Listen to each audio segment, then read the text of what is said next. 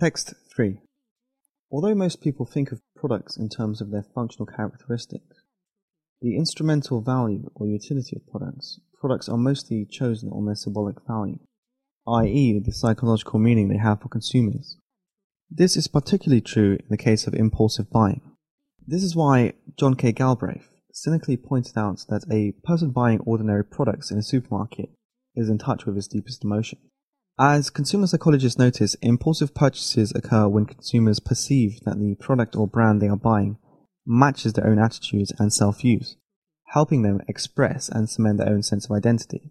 Thus, products and especially brands play the role of symbolic trophies that consumers use to consolidate their self-concept and communicate it to others. When brands are strong, they are anthropomorphic. They have clearly defined human-like personality characteristics, which consumers use as signals to showcase their own personality to others.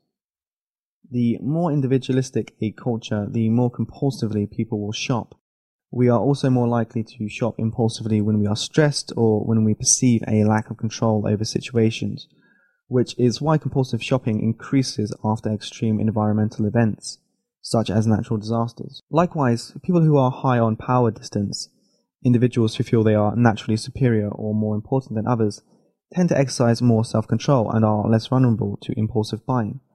Oscar Wilde famously noted that he could resist everything except temptation.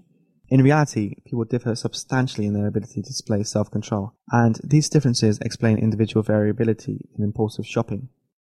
It should also be noted that since narcissism levels have been rising over the past decades, and narcissistic people spend more effort and money cultivating their look and accumulating material possessions, it is unsurprising that impulsive consumption is on the rise. Compulsive shopping has also been boosted by increased internet addiction, with some scholars suggesting that it is one of the factors fueling online and mobile retail habits. Like other addictions, compulsive buying also generates personal or relationship distress to be deemed compulsive. In other words, it needs to be maladaptive to impair practical aspects of our lives. The apparent superficiality of the I shop, therefore I am statement is easily forgotten when you realize that most, if not all, alternative human activities are not necessarily more meaningful. Besides, if we were all rational consumers with great self-control and frugal shopping habits, our economy would suffer. Impulsively or not, consumerism is a source of our psychological identity and a critical symbol in interpersonal communication.